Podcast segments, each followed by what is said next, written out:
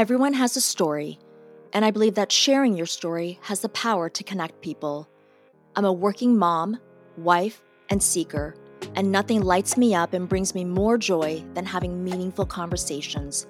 And one of the things I love to talk about is psychedelics. In December 2021, I experienced my first psychedelic journey with psilocybin.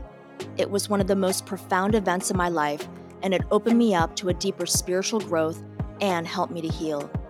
And now, talking to those who've experienced the therapeutic magic of psychedelics and hearing about their personal journey has become my passion. Mindful Trip is a safe space to have conversations that demystify and destigmatize the use of plant medicines. Conversations that allow us to have deeper connections with ourselves and others.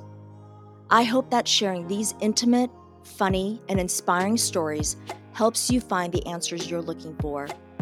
A wise friend said to me, All you can do is follow the threads and see where it takes you. So I hope you'll join me in unraveling the threads, staying open, and trusting the journey. This is Mindful Trip.